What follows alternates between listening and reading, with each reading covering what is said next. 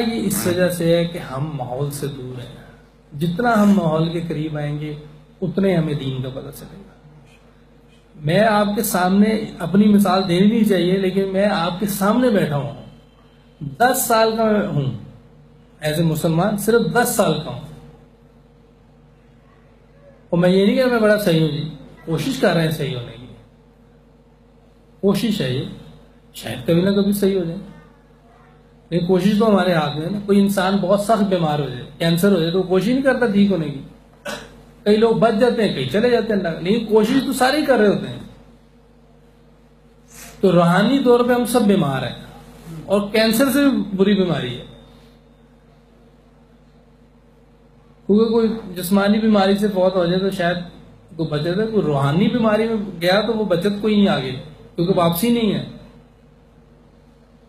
بغیر نماز پڑھتے ہوئے چلا گیا، بغیر نبی کے طریقوں کے چلا گیا، تو کیا جواب دے گا؟ اب قبر میں تین سوال ہونے ہیں۔ پہلا ہوگا، پالنے والا کون ہے؟ اب ہمارا یقین تو ہے، کرکٹ ہے جی یہ میں کام کرتا ہوں، میرا یہ بزنس ہے، اس سے میں پڑھتا ہوں۔ اس ٹائم تو یہ دل میں یہی ہے۔ اگر میرا یقین صحیح ہو تو میں پانچ وقت کی نماز نہ پڑھوں۔ میں نبی کے طریقوں پہ نہ آ جاؤں، اگر میرا یقین صحیح ہو تو۔ میرا یقین تو اپنے کاروبار پہ ہے، جو جو ہم جس جس فیلڈ میں ہے میں ہوں، آپ ہیں، ہم سب۔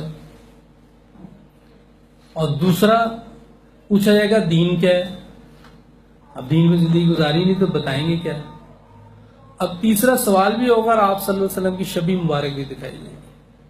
بھائی اصل تو یہ کہ گزارش یہی ہے، یہ میرے لیے بھی، آپ کے لیے بھی، جو اللہ پاک نے ہم سب کو کلمہ دیا یہ احسان ہے اللہ کا ہم سب کو۔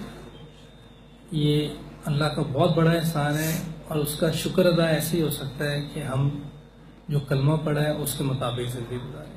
اللہ کے حکموں پہ اور نبی پاک صلی اللہ علیہ وسلم کے مبارک طریقوں میں اس کے علاوہ اسلام میں اور کوئی چیز ہے ہی جو بھی اس کے مطابق زندگی گزارے گا، دنیا میں بھی کامیاب ہوگا، آخرت اس کی ہم سب کوشش کر لیں گے۔ اللہ پاک جو کہا سنو، اس پہ ہم سب کو عمل کرنے کے توفیق